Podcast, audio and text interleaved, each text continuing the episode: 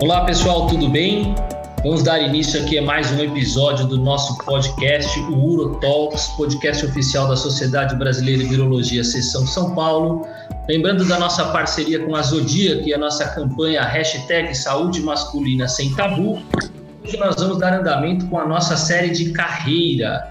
E hoje provavelmente a gente quer atingir aonde mais importa, acho que para todo mundo, quando a gente está falando de carreira, que é a parte financeira, né? Quando mexe no bolso, todo mundo acaba ficando um pouco mais atento. O tema do nosso podcast de hoje é o que o urologista precisa saber sobre os modelos de remuneração.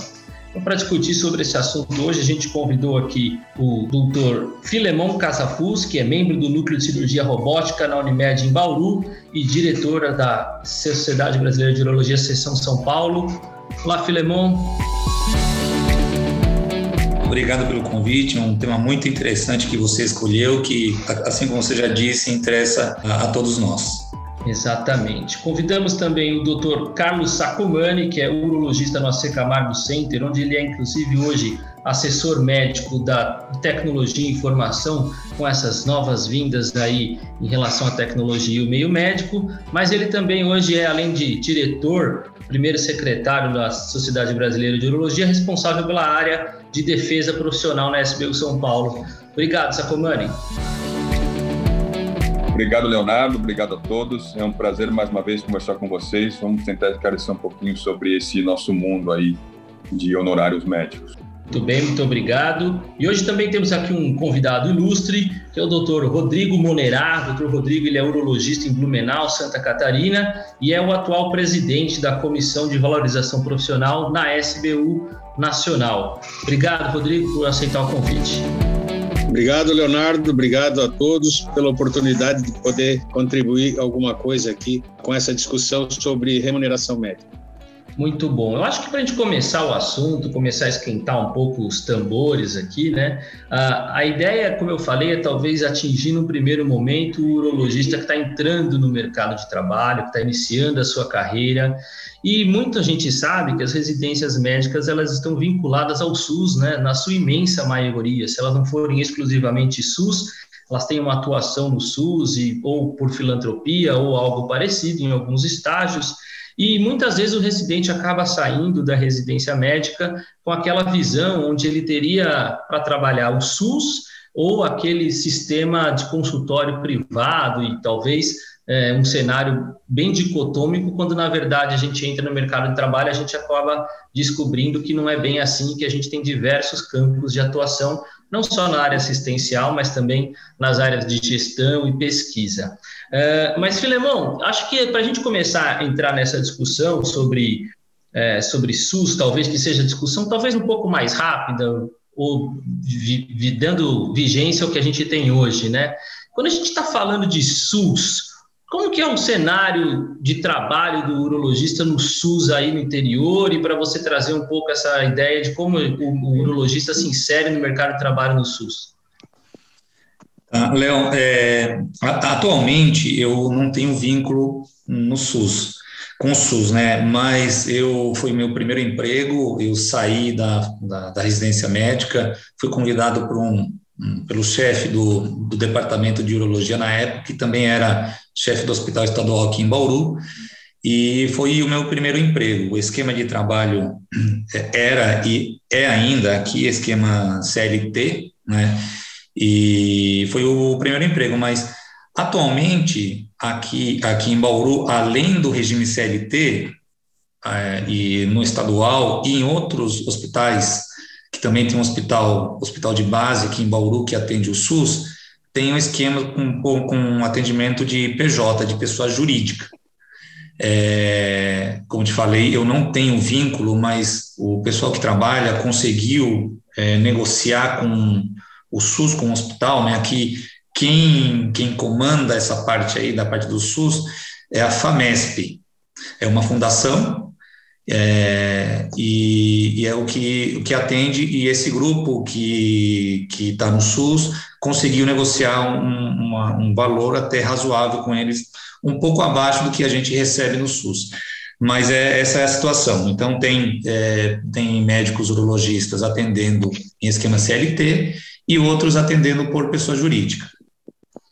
E, e, na maioria das vezes, né, vou até enquadrar o Rodrigo aqui, que ele também não atua na área SUS preferencialmente, mas ele tem uma, um dos braços de atendimento dele no SUS, que é atuar com transplante, a gente já entra num cenário, né, Rodrigo, onde hoje em dia é também uma realidade para qualquer outra especialidade, que é o que a gente chama de pejotização, né, talvez. E aí a primeira comparação que talvez a gente tenha que fazer com remuneração entre salário, né, e as regras de CLT e talvez o sistema de pessoa jurídica, onde talvez o pagamento seja aquilo que a gente fala por produtividade ou quanto ele trabalha, ele recebe, né? Como que é esse cenário também aí para você? Bom, Leonardo, aqui a, a realidade em relação ao transplante, ela é, ela é um pouco diferente, porque ela não funciona como o assalariamento, vamos dizer assim, né? Ou seja, você, você recebe por evento praticado. E também tem um outro fator que em relação ao transplante, que é, que é a realidade em relação ao seu hospital. De acordo com o número de transplantes que o teu hospital é, realiza, você tem um incremento no valor da, do, do, seu procedimento. Ou seja, como o Hospital Santa Isabel, é, o hospital onde eu trabalho, é, é realizado transplantes de coração, transplante de fígado, transplante de rim, rim pâncreas, nós temos um, vamos dizer assim, um, um upgrade no nosso honorário é, bem maior do que se tivesse trabalhando num hospital onde faz o transplante de rim é, somente, vamos dizer assim. O hospital tendo, ele sobe de categoria e com isso sobe a remuneração que o hospital recebe e a remuneração que o cirurgião recebe também. Ou seja, tem essa essa diferença também no, no SUS, ou seja, você tem várias, vários tipos de, de, de recebimento de honorários, seja por assalariamento, seja até, no, no caso, seria quase que um, não, não, deixa de ser um fee for service, né? Ou seja, o rece, é receber por evento realizado?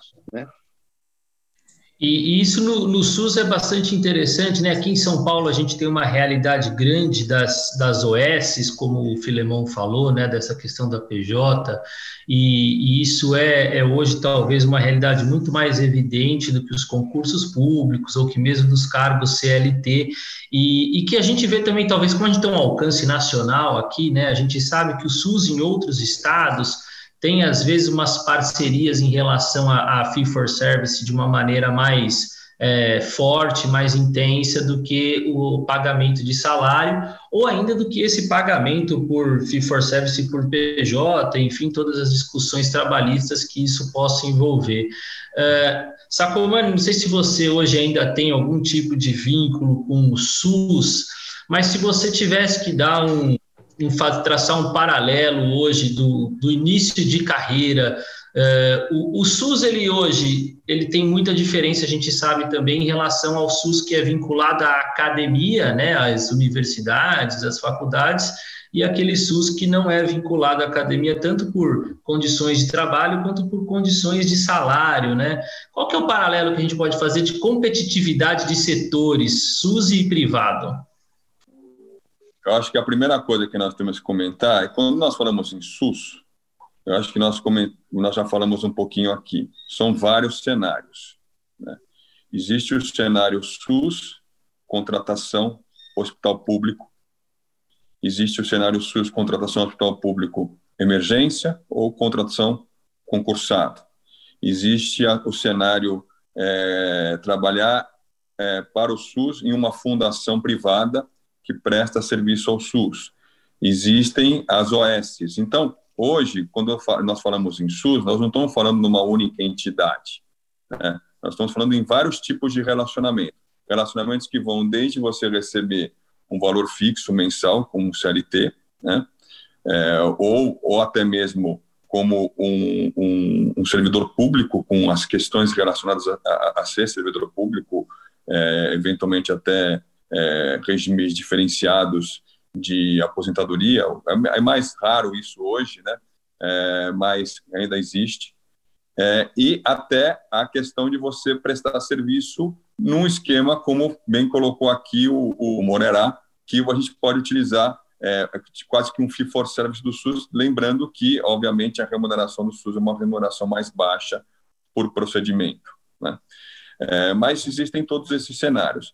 E aí, é, era muito comum, é, talvez a minha geração, ou principalmente a geração que veio antes de mim, em ter o duplo vínculo, né? ter aquele vínculo é, ligado a um serviço público ou, ou, ou, ao SUS, na verdade não era nem SUS naquela época, né?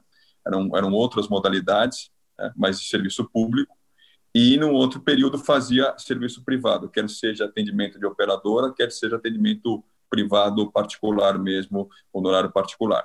Então, existia esse, essa chamada é, jornadas duplas, né? uma parte pública e uma parte privada.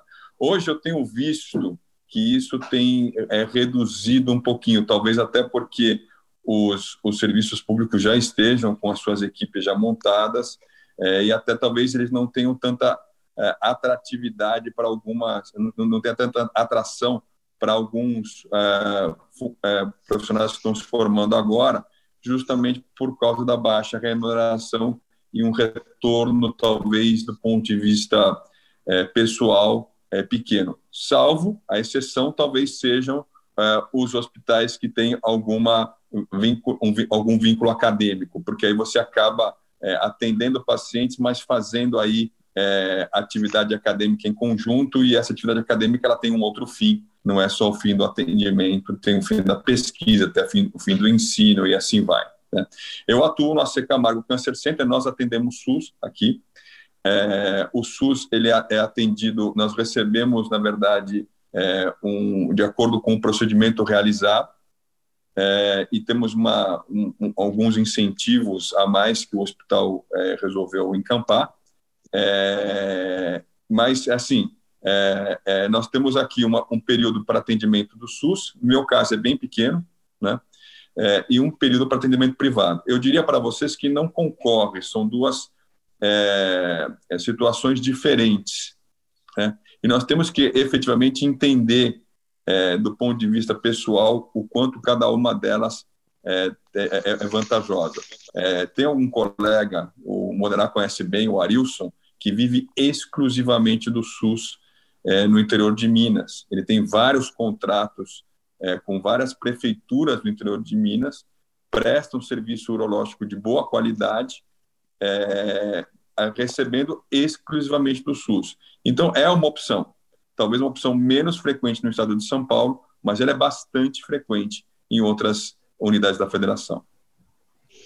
Perfeito, acho que é esse cenário mesmo que a gente tem hoje do SUS, né? E essa lei do SUS, como o Sacomani falou, né? Antigamente a gente tinha métodos de remuneração públicas diferentes, né? Os concursos públicos, o INAMPS e diversas outras questões que, que envolviam o SUS, mas que quando houve essa lei do SUS, houve em conjunto a criação da regra da saúde suplementar, né?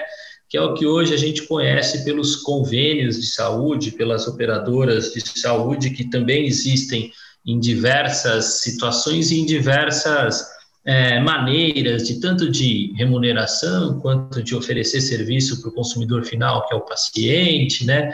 Então vamos tentar entrar um pouquinho nesse cenário da saúde suplementar, né? Que não é aquele totalmente privado, não é você abrir o seu consultório, cobrar sua consulta particular e o quanto você quiser de valor para a sua cirurgia ou o seu procedimento.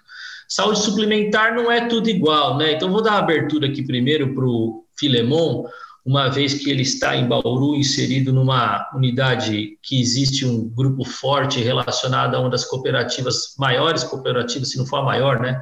Hoje, acho que com certeza a maior cooperativa de saúde, que é a Unimed. Uh, Filemão, explica mais ou menos o que, que é uma cooperativa médica ou como funciona a Unimed, para o médico que está entrando agora no mercado de trabalho entender como é que funciona essa cooperativa. Aqui, é, Aqui funciona como, como outra, qualquer cooperativa médica do Brasil, né? É, Para você entrar na cooperativa, você precisa é, primeiro ser, passar ser aprovado pelos, pela assessoria de especialidade, depois pelo conselho técnico e, por último, pelo conselho administrativo da, da cooperativa. E, finalmente, depois da aprovação, precisa pagar uma joia que é variável de, de, de Unimed para Unimed. Né? Aqui nós temos uma, uma joia que eu não tenho certeza quanto estaria, mas deve estar em torno de 180 mil reais. É, mas tem outras cooperativas que são mais caras, outras mais baratas, depende do patrimônio, essa joia que se paga para entrar, depende do, do patrimônio da cooperativa, tá? é proporcional ao patrimônio da cooperativa. E uma vez você aprovado, tendo pagando a, joia, você fica como pré-cooperado por um, por um período de, que varia de três a cinco anos. Né? Normalmente, esse período de pré-cooperamento dura enquanto estiver pagando a, a joia. Aqui em Bauru, é, a joia é à vista agora. O, o, o candidato tem que pagar à vista a joia e ele se torna pré-cooperado, mesmo assim tendo pago à vista a joia por um período de três anos. E, mas, como falei, isso é variável, né? De, tanto a joia quanto o período de pré-cooperamento é variável de, de cooperativa para cooperativa. E o que que isso influencia, não, não esse método de, de pré-cooperamento, mas o que que a cooperativa em si influencia em parte de remuneração para o médico? Qual que é o, o cita um benefício o que essa influência ele pode fazer de comparação a outros tipos de, de receber honorários, Filemão?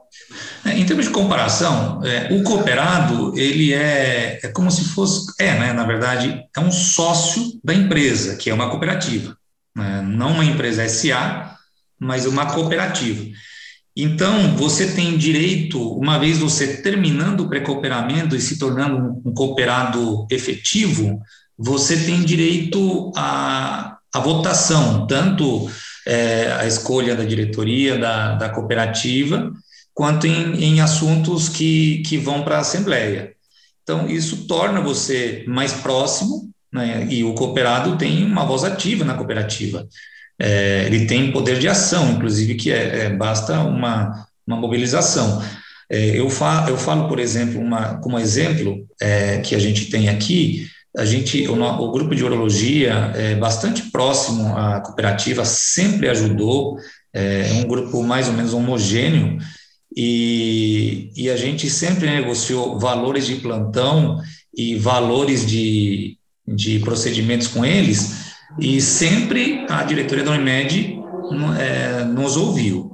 Então, de como, como, que é feito, por exemplo, isso? A gente, é uma das dicas que eu daria para o novo urologista, o urologista novo, né, é que você tem que tentar valorizar o seu, procedimento e aqui em Bauru nós fazemos é, postectomia. Postectomia a gente tenta negociar para incluir na postectomia a frenuloplastia, que alguns convênios não pagam quando você pede postectomia.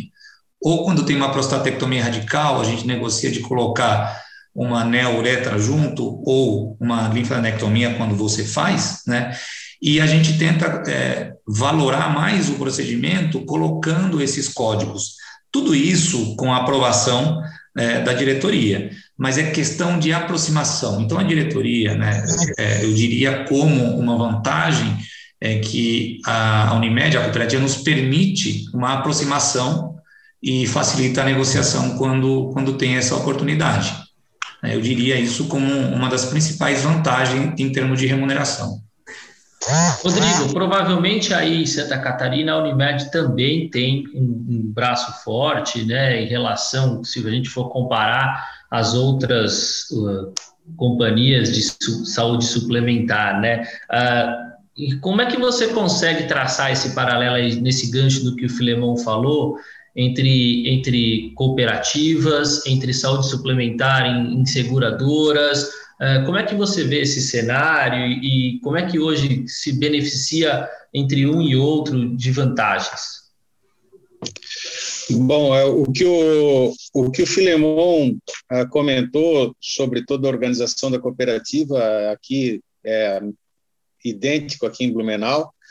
É, eu já participei ativamente, hoje participo também, né, eu já fui do Conselho Fiscal, já fui do Conselho de Ética, hoje eu faço parte do CACIG, da Unimed aqui de Blumenau. Nossa Unimed é uma Unimed bastante forte também, Ou seja, é, essa foi muito importante essa colocação do Filemon, porque hoje você tem uma tabela a cumprir. Né? Hoje o sistema, o sistema da, da Unimed é um sistema que você sabe, é um fee for service. Você tem um, um produto que você sabe que você vai ganhar quando você fizer. Né? Ou seja, ele é um, é um sistema, é uma tabela de remuneração com valores pré-estabelecidos para cada código, cada procedimento que você só receberá quando você fizer o procedimento.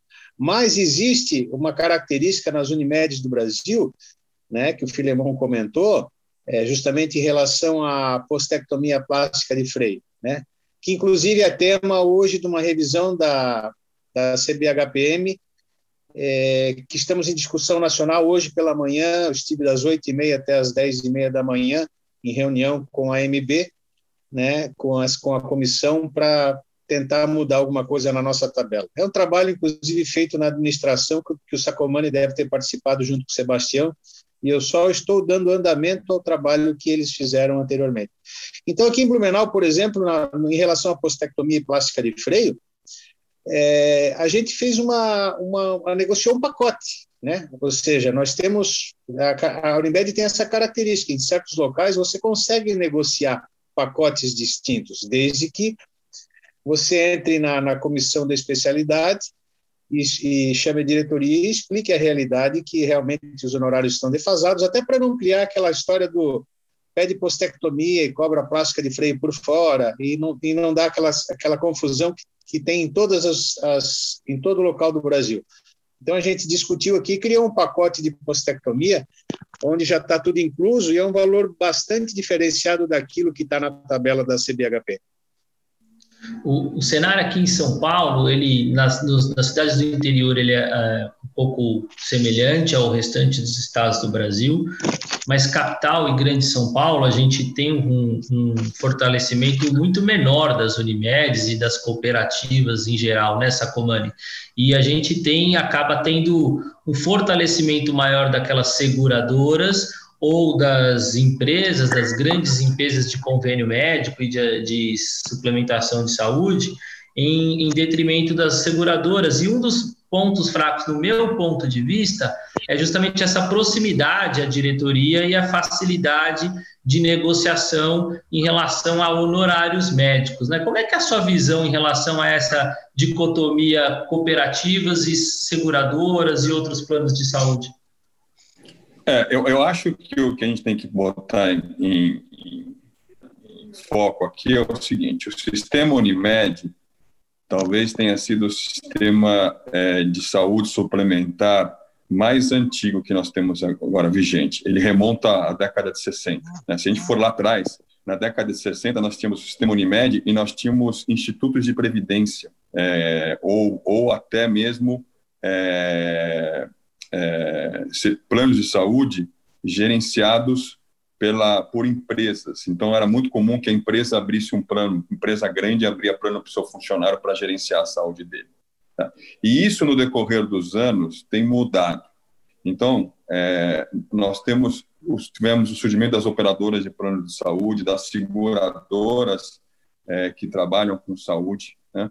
é, das, as medicinas de grupo, é, tudo isso foi surgindo no decorrer dos anos. Então, hoje nós temos um mercado de saúde suplementar que tem vários tipos de, de, de participantes, tanto seguradoras, Unimedes, é, nós temos também as operadoras clássicas, né, que são, na verdade, é, é empresas que e, e as famosas medicinas de grupo. Né? Então, nós temos um, hoje um, um, e depende da região, tem mais de um ou mais de outro. Por uma questão até da própria falência da Unimed aqui da cidade de São Paulo, da capital.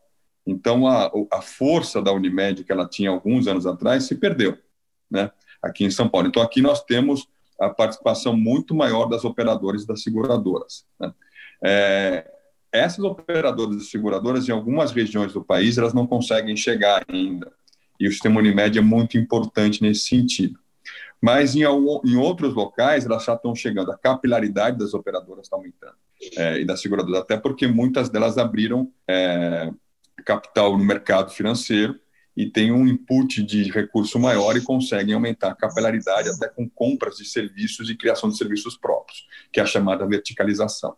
Então, é, esse é um cenário muito complexo, né? e é nesse cenário que nós trabalhamos do ponto de vista de saúde suplementar. E tudo se baseia, por enquanto ainda, na grande maioria dos serviços, no fee for service, que é o pagamento por, por, por intervenção, por evento, por uma consulta, por uma cirurgia, seguindo, eu não gosto de falar o termo tabela, porque tabela não é um termo correto, mas seguindo hoje é, o, a, a, a antiga tabela AMB, a lista de procedimentos médicos 96 e, mais recentemente, a CBHPM, que é a classificação hierarquizada de honorários médicos. Tá? Cada uma com a sua característica. Se buscou com a CBHPM, dá um, um, um, uma, uma, uma montagem melhor, até com alguns códigos melhores lá dentro. O grande problema é a negociação dessa remuneração fee for service, né? que é bastante complicada, porque você tem de um lado é, um médico ou uma clínica e do outro lado uma grande operadora. Então essa há, há um desnível é, na negociação sem dúvida nenhuma, né? É, que talvez não ocorra tanto no sistema Unimed, principalmente quando nós vamos para o interior de São Paulo, porque lá a diretoria é muito próxima do cooperado, porque o número de pessoas é menor, né? O cooperado tem mais participação nas decisões da, da, da, da Unimed, né? é, e com isso ele consegue gerenciar talvez uma situação de honorários um pouco melhor, embora ela, ela ainda siga as tabelas que eu as, melhor falando tabelas, as listas que nós que eu que eu falei é, anteriormente. Esse é o cenário atual, mas a gente vai discutir daqui a pouco que esse cenário, esse cenário está mudando e vai mudar radicalmente. Quer comentar alguma coisa, Rodrigo?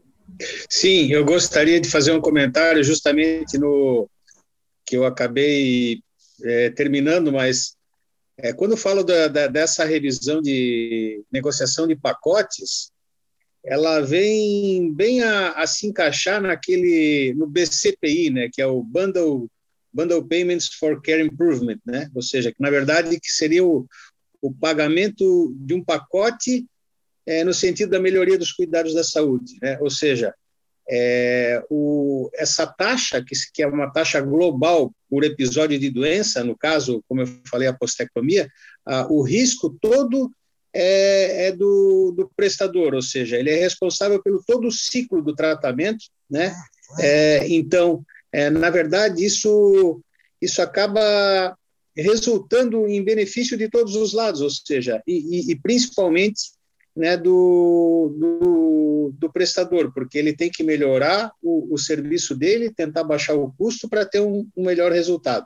Então, eu acho que hoje nas cooperativas, nas Unimedes, eu acho que todo tipo, todo modelo de remuneração que pode ser aplicado sem problema nenhum, desde o BCPI, DRG, ou seja, é, tudo isso é, até o pagamento por performance, que, que requer um desses anteriores para poder é, ser aprimorado. Acho que a, a, cooperativa, desde que haja uma, um entendimento entre o associado, o cooperado e a diretoria da cooperativa, eu acho que todos os modelos de, de remuneração eles estão disponíveis e podem ser utilizados e devem ser utilizados pelas, pelas Unimedes do Brasil. Perfeito, Rodrigo, acho isso mesmo. Eu queria só fazer um comentário. Você falou, citou aí a relação dos pacotes, né, os bundles.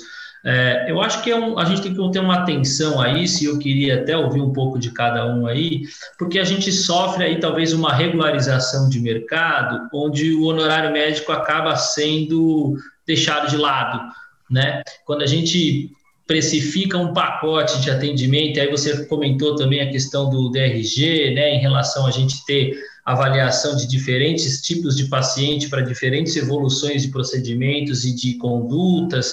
Uh, a gente tem, tem, tem, que entender também que as tecnologias elas vão melhorando, principalmente na nossa área, né? Nós estamos aqui no podcast voltado para urologista, então, hoje a gente tem tecnologias avançando em relação ao uso de laser, em relação ao uso de outros tipos de mecanismos de fontes de energia, quer seja em litíase, em urologia para próstata, é, procedimentos protéticos, e a gente tem visto que quando há essas negociações desses pacotes, a gente acaba vendo aí algumas restrições, tanto em uso da melhor tecnologia e do melhor dispositivo em OPME para que a gente possa usar, redução ou indução à redução do número de uso dessas, desses mecanismos, e até deixando de lado um pouco a questão dos honorários, né? Eu queria ouvir um pouco de vocês aí, como, como é a percepção de vocês, pode começar você, Sacou, falar um pouco desse assunto.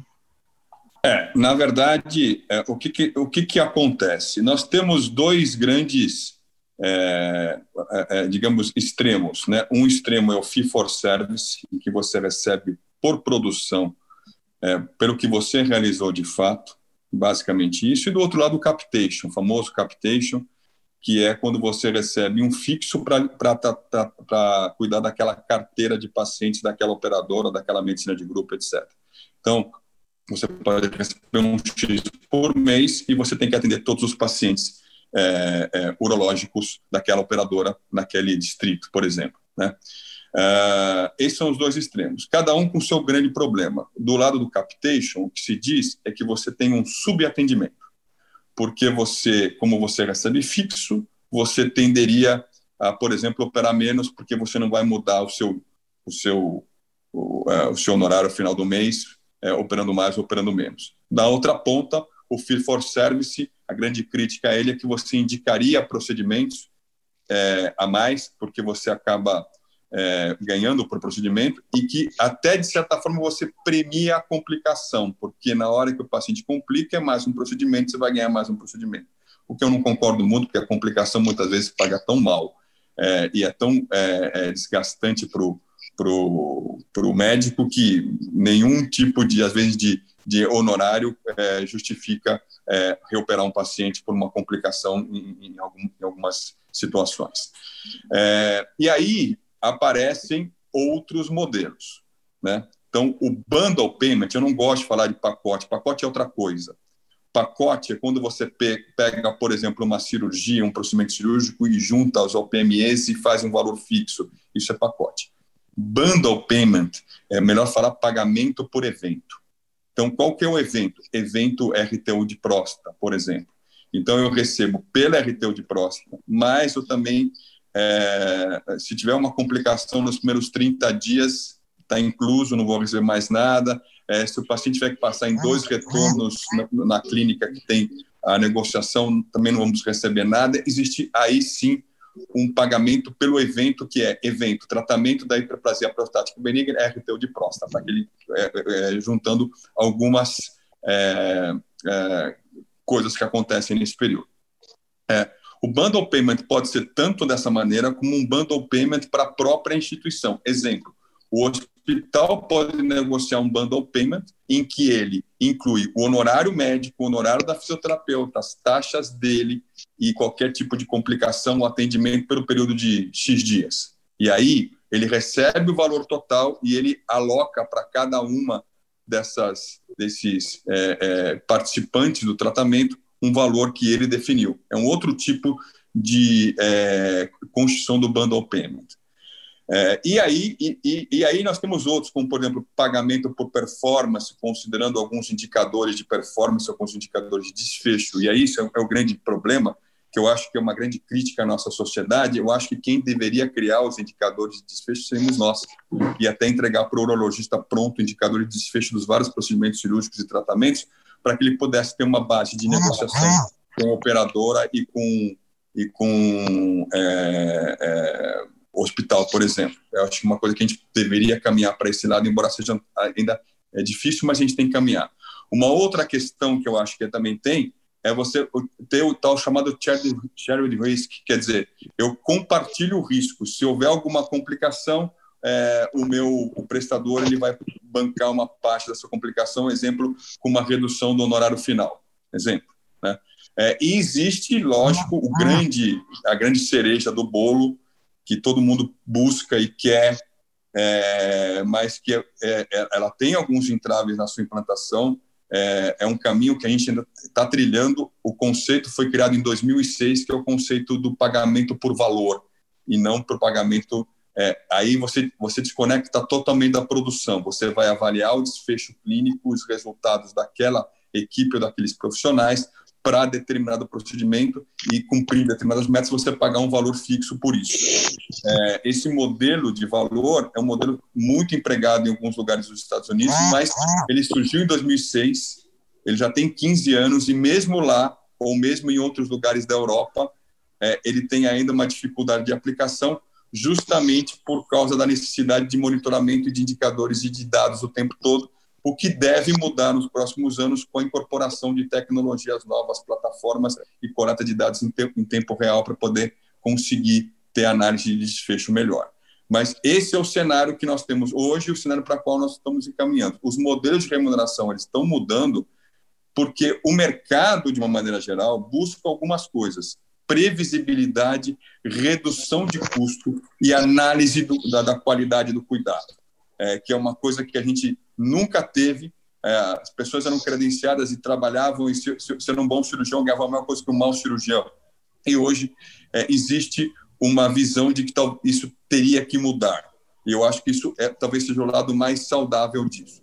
DRG, para quem não conhece DRG, na verdade ele não é um modelo de remuneração, ele é um modelo de gestão, onde eu tento é, é, dividir o paciente de acordo com a sua doença e com as suas características. Exemplo, eu pago de uma maneira a pneumonia no jovem, porque o jovem talvez não fique na UTI, o antibiótico é mais fácil, a internação é mais rápida, e pago diferente a pneumonia no paciente idoso, e pago diferente a pneumonia no paciente idoso com diabetes. São, é, então, os DRGs, os Diagnostic Related Groups, são diferentes, são grupos diferentes de pacientes é, eu dividi aqui em três grupos o paciente com pneumonia. Inclusive, o CID-11, ele já prevê esse tipo de divisão em categorias. Então, quando a gente começar a utilizar CID-11, nós vamos poder classificar os pacientes não só pela doença, mas também pelas suas comorbidades e complicações.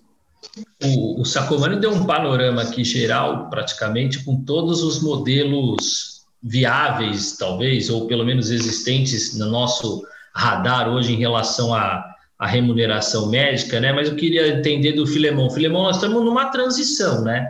É, quer queira, quer não, por mais que o cenário de vocês aí seja teoricamente um pouco mais tranquilo quando predomina Unimed e esse contato com o gestor para negociação é mais fácil, mas dentro do contexto que o Sacomani contou para a gente, onde a gente tem possibilidade de, de um, uma mesma patologia ter diversos tipos de, de honorários sendo pagos, ou por uh, shared savings, como ele falou, né? Se você tiver uma complicação, você recebe menos, se você conseguir dar alta mais precoce, você recebe mais, ou esse DRG, entendendo que um paciente de prostatectomia idoso é diferente de um paciente de prostatectomia jovem.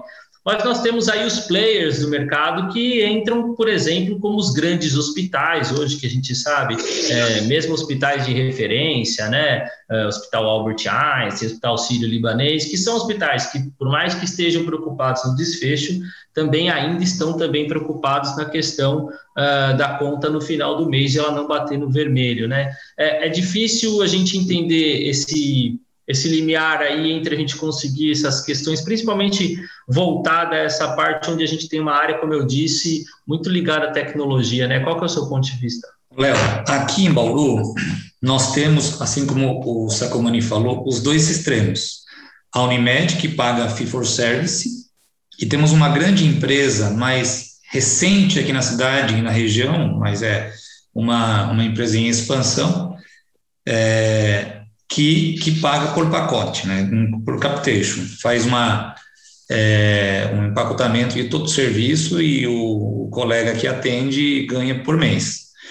É, e o que acontece? Tem também uma promessa de uma empresa nova que teria mais ou menos o que o Sacomani descreveu como medicina baseada em valor. Né? É, ainda não está em funcionamento, é, ainda, como falei, ainda está é, uma promessa, mas é, esse tipo de, de pagamento por complexidade dentro da Unimed, a menos que mude o estatuto da Unimed Brasil, é, não é possível.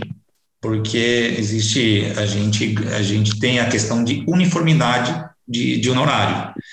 Então, você não consegue fazer essa diferenciação de pagamento por complexidade. É claro que, uma vez tendo, é, funcionando, o, o, sendo publicado e, e, entrando em vigência o CID-11, talvez isso também seja revisto, mas, por enquanto, não é possível, é, devido a essa questão aí, como te falei, que é estatutária. Né? Então, o nosso, o nosso honorário, ela é uniforme em todas as especialidades, e segue, segue a tabela. Né? Nós utilizamos a CBHPM aqui. Na sua atual função, Rodrigo, você tem se aproximado também muito mais de AMB, de outras entidades médicas que também estão intimamente relacionadas a honorários. Como você vê essa questão dessa, dessa transição que a gente está passando com essas diversas modalidades que hoje já tem, já existem, já coexistem né, em diversos uh, cenários diferentes. Como você vê isso dessa transição e, e, como é o cenário que você prevê, assim, mais ou menos, se você pudesse prever alguma coisa? Bom, Leandro, uh, só queria fazer uma observação a respeito ao, que foi comentado anteriormente e já, já respondo a tua pergunta. É, eu tenho na minha clínica, eu tenho, eu tenho captation com, com, uma, com, a, com uma operadora de saúde, já já há 23 anos. Ela já mudou de dono três vezes e eu recebo um valor fixo por vida né, na, na minha clínica e atendo a demanda. Aquilo que o Sacomani falou é a pura realidade, ou seja, se você se, se você a, a, a, o captation ele te dá aquela garantia principalmente naqueles meses onde a tua clínica está parada, ou seja, Natal, Ano Novo, você tem aquele aquele, aquela remuneração garantida é, o ano inteiro. Isso te dá uma tranquilidade muito grande. Agora, se você tratar ah, o usuário daquela, daquele plano de saúde, é, por exemplo, se eu tiver um paciente com uma litíase de ureter distal e que, que ele que está com uma dor intratável, se eu ficar enrolando ele, ficar dando alfa bloqueador e não operar ele, eu vou perder esse plano de saúde, que é uma questão de tempo. Vou, se eu diminuir a qualidade do meu atendimento, é, com certeza eu trabalhando menos eu ganho mais, mas o, o meu contrato com essa com essa operadora ela tá, tem os dias contados. Então é muito importante que quem faz o captation que trate a, a operadora de, como trata qualquer empresa, ou seja, como se estivesse fazendo um fee for service, porque senão você o, o, o teu contrato com eles não vai durar muito. E eu, eu recomendo fazer porque realmente te dá uma segurança muito grande, principalmente naqueles meses onde você não, não o, o, movimento cai e está lá garantido a tua remuneração. Bom, é, o cenário é complicado. Hoje pela manhã nós tivemos é, junto à MB, tentando incluir oito procedimentos é, na nossa tabela, e se eu te falar que êxito, só tivemos em um, né?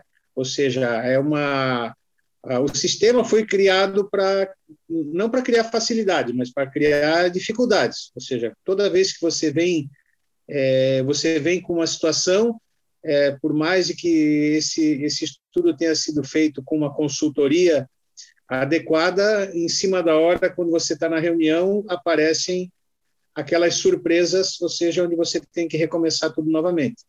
É, então, hoje foi uma, uma experiência, é, foi rica no sentido de aprendizado, mas é, eu, eu, eu, posso dizer que é difícil trabalhar nesse sentido no Brasil. Você tentar é, melhorar uma situação onde é, é, existem muitas vírgulas e muitos e muitos poréns, ou seja, que você vai num caminho e quando você está chegando lá, você vai ter que recuar e começar tudo novamente. É difícil no Brasil a gente tentar mudar essa situação, essa essa burocracia que foi colocada nas instituições.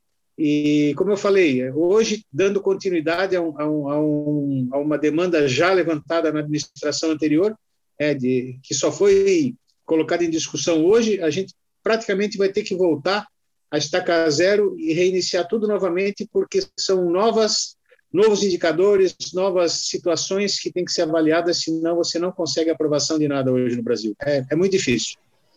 E veja o exemplo da, da, da tabela SUS para a ureteroscopia, né? Há quanto tempo ficou essa discussão para se incluir no SUS a possibilidade de uma cobrança de um OPME que é utilizada aí há não sei já quanto tempo na saúde suplementar, na saúde privada, e que estava onerando, quer queira, quer não, os cofres públicos diante de não ter uma tabela é, unificada e precificada para isso, né? Não tenha dúvidas. A gente acabou até passando um pouco por cima, mas para quem é novo, né, e está entrando nesse tipo de, é, de mercado de trabalho, lembrar que quando a gente está falando de quando você vai lidar com, com o convênio ou com a cooperativa, lembrar que os valores que são negociados ali, às vezes podem ser negociados por você mesmo, né, no seu próprio consultório, com essas empresas, como o Rodrigo falou, se está fazendo um capitation, mesmo fee for service, você pode negociar, mas na maioria das vezes a gente está falando em pagamentos que vão ser realizados ali dali a 40, 60 dias, contar que em algumas situações, dependendo do tipo de contrato que você tem, você vai ter que contar com glosas, né, que são aquelas não, nos não pagamentos de acordo com algum, algum entendimento de auditoria desse sistema de saúde suplementar. Então, existem outras dificuldades da parte financeira quando a gente está lidando com a questão da saúde suplementar, que é também um pouco complexa, né? E aí, até para um pouco para caminhar um pouco para o nosso bate-papo final aqui, já que a gente está falando de remuneração, e a questão do totalmente privado, né? Isso é, talvez antigamente era um cenário muito mais viável, né? Lógico que a gente está falando aqui de um momento uh, no país, pelo menos, no mundo, com certeza, mas também aqui no país muito sensível em relação à parte econômica, né? Tantas pessoas que perderam a vida, mas além disso, que perderam empregos, que estão com questão financeira muito complicada, mas é, trabalhar com o totalmente privado, a gente tem alguns gargalos, né, Rodrigo? É, questão de custo hospitalar, questão do próprio custo de insumos, né? Como é que é a sua visão em relação ao totalmente privado na saúde no Brasil? Bom, Leonardo, pegando o gancho do teu comentário anterior, eu só gostaria de fazer uma, uma, uma observação de uma reunião que nós participamos no, no, no grupo de remuneração é, e glosas, é o seguinte, quando você faz uma solicitação de um procedimento por um plano de saúde, é, esse plano de saúde habitualmente autoriza esse procedimento, mas isso não significa que você vai receber esse procedimento. Ou seja, qual que é a grande jogada do plano de saúde? É, o plano de saúde, se ele nega o teu procedimento, ou seja, você solicita e o plano de saúde nega para o usuário, para o paciente, o plano de saúde corre o risco do usuário fazer uma notificação na Agência Nacional de Saúde, que eles chamam de NIP, que isso dá uma multa tremenda para a operadora de saúde. Então, o que, que eles fazem habitualmente? Mesmo que eles não concordem, eles vão te autorizar esse plano de saúde e depois vão te glosar. Ou seja, isso faz com que, o, que ele evite com isso a, essa notificação na ANS e evite uma multa muito grande. E depois você tem que correr atrás para tentar receber alguma coisa sobre um procedimento que foi glosado após ter sido realizado. Ou seja, então, essa é uma jogada muito comum que hoje é utilizada pelos planos de saúde. Né? Então, assim, a gente tem que tomar muito cuidado hoje em dia quando, quando faz uma requisição e tem a cirurgia autorizada, é, a gente não tem a certeza de que vai receber por isso. Isso está girando em torno de 10% dos casos. Bom, em relação ao privado, é uma, é uma hoje nós aqui é, mais para o interior, mais para o interior de Santa Catarina, a gente não sofre essa essa avalanche de concorrência que existe nos grandes centros, né? Embora hoje nós estamos, uh, Blumenau temos inclusive agora a possibilidade da cirurgia robótica, né? Mas a, o mercado ele é cruel, ou seja, ele a, a, a competição Hoje ela está aí, as tabelas estão para você saber o quanto custa em qualquer hospital do Brasil qualquer procedimento. É, hoje você pede diretamente para o hospital, muitas vezes você não precisa nem ter um médico para solicitar isso. Né? Hoje em dia a gente está sendo tratado como um mero funcionário em muitos hospitais e, em muitos das, e até por muitas das operadoras. Então nós temos que tomar um cuidado muito grande em resgatar essa nossa autoridade, até porque hoje a medicina ela está se tornando cada vez é, a, a, medicina brasileira com esse número de formandos e, e, essa situação que estão tentando revalidar os médicos é, formados no exterior, nós estamos cada vez mais contribuindo para formar, eu acredito que, se continuar nessa linha, uma das piores medicinas da, do, do globo terrestre. Ou seja, nós não estamos privando mais a qualidade, e sim a quantidade, ou seja, e a lei da oferta e da procura está aí, ou seja, nós, nós vamos estar daqui a pouco no, no mesmo balaio, ou seja, assim como as cooperativas não te remuneram melhor por você ser mais experiente ou estar há 20, 30 anos no mercado, você vai receber uma remuneração é, cada vez nivelada mais para baixo. E essa é a minha grande preocupação para o futuro, é a medicina que nós estamos é, fazendo no Brasil. Ou seja, eu acredito que as gerações futuras terão muita, muita dificuldade em, em, em trabalhar e se manter com salários dignos uh, de acordo com o nível profissional que, que tem.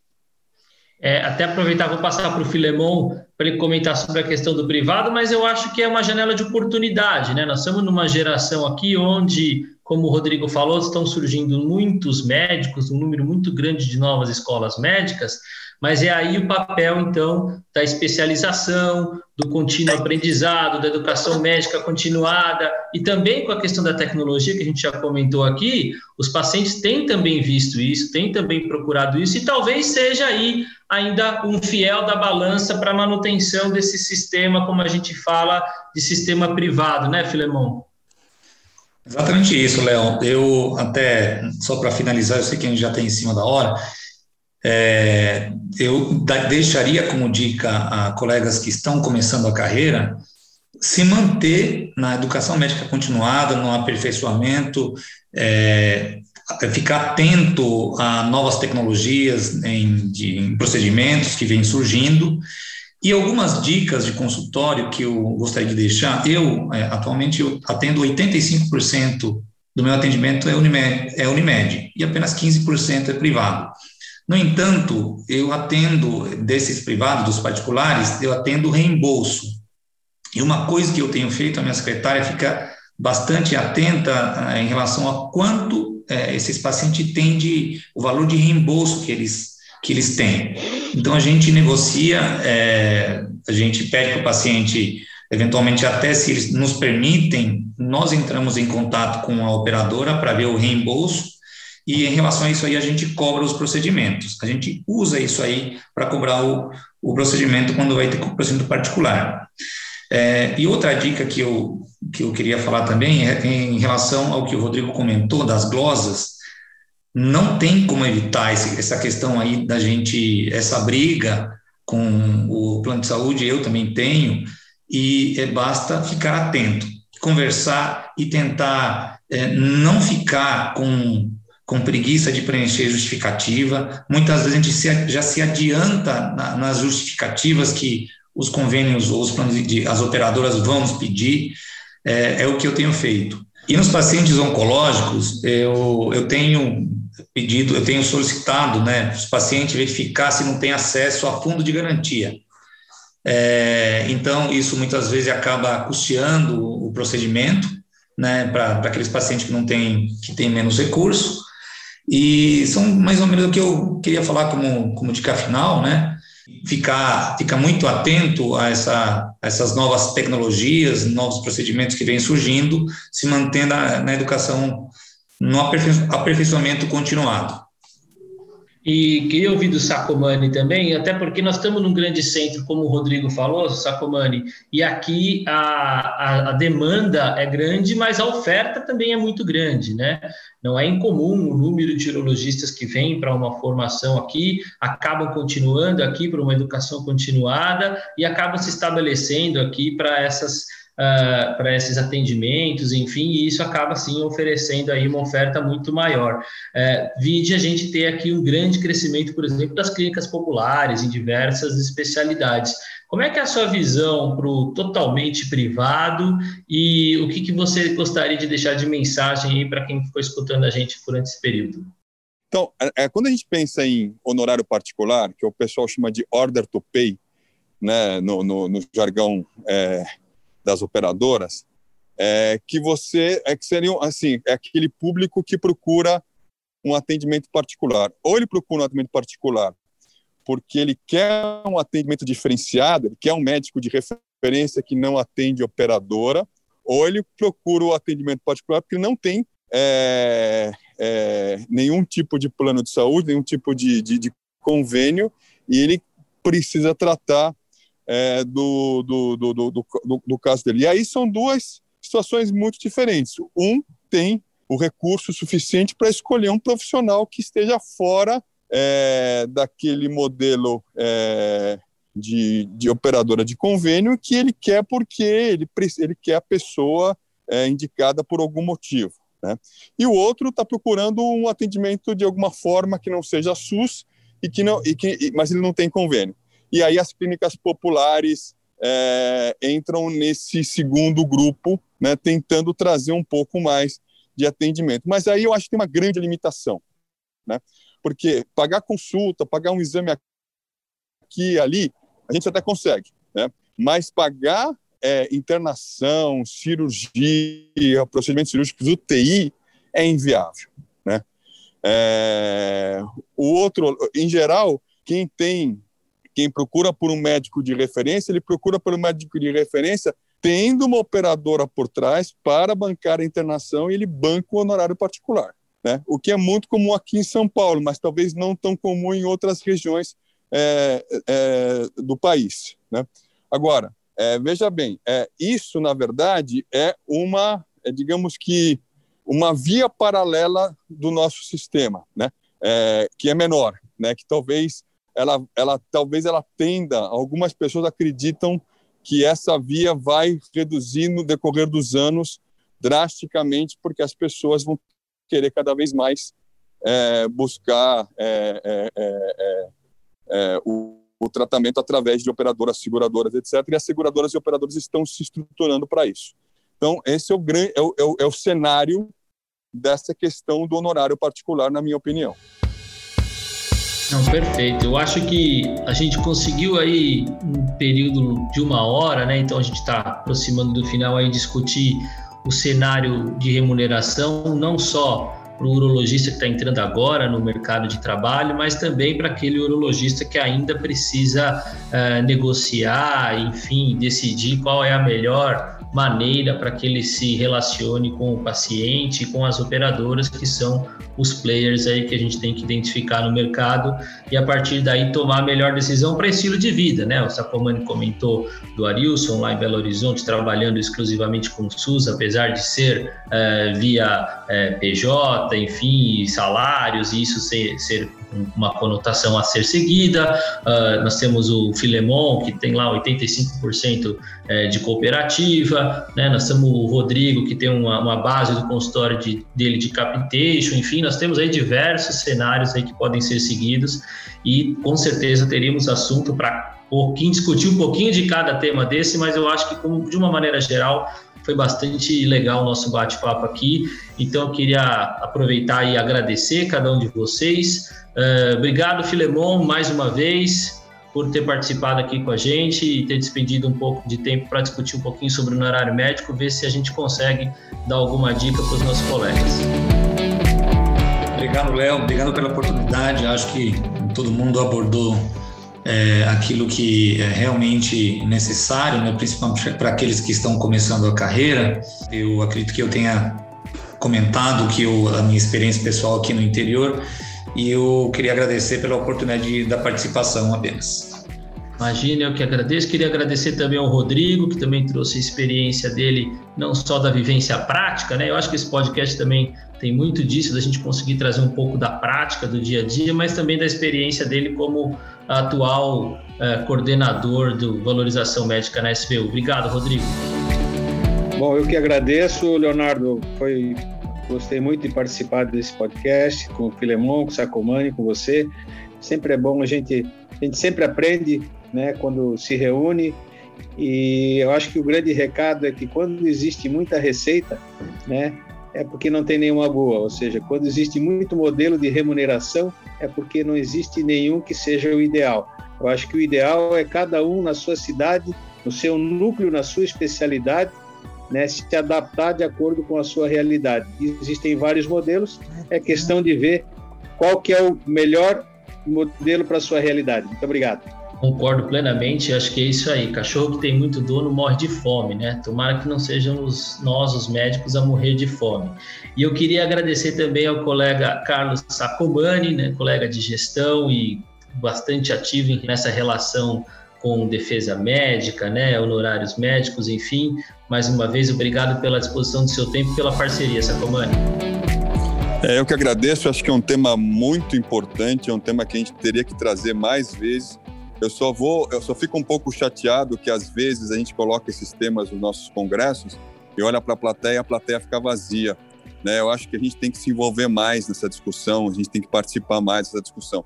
E se tem uma dica que para dar, qual é a dica para a gente tentar melhorar a remuneração do médico? Né? A dica é o seguinte: eu acho que o médico hoje ele precisa entender um pouco de gestão, ele precisa entender de modelo de remuneração, ele precisa sentar à frente de uma operadora do, do, do próprio hospital para saber discutir, discutir é, num, em alto nível é, como é, ele vai ser remunerado. Eu acho que essa talvez seja a mensagem principal que a gente tem que passar para os mais jovens. Muito obrigado. É isso aí. Então eu gostaria mais uma vez de agradecer a todos que estão ouvindo a gente, dizer que os nossos episódios estão todos disponíveis nas mídias, nas plataformas de streaming e também no nosso site www.sbu-sp.org.br e nos vemos no próximo episódio. Até lá.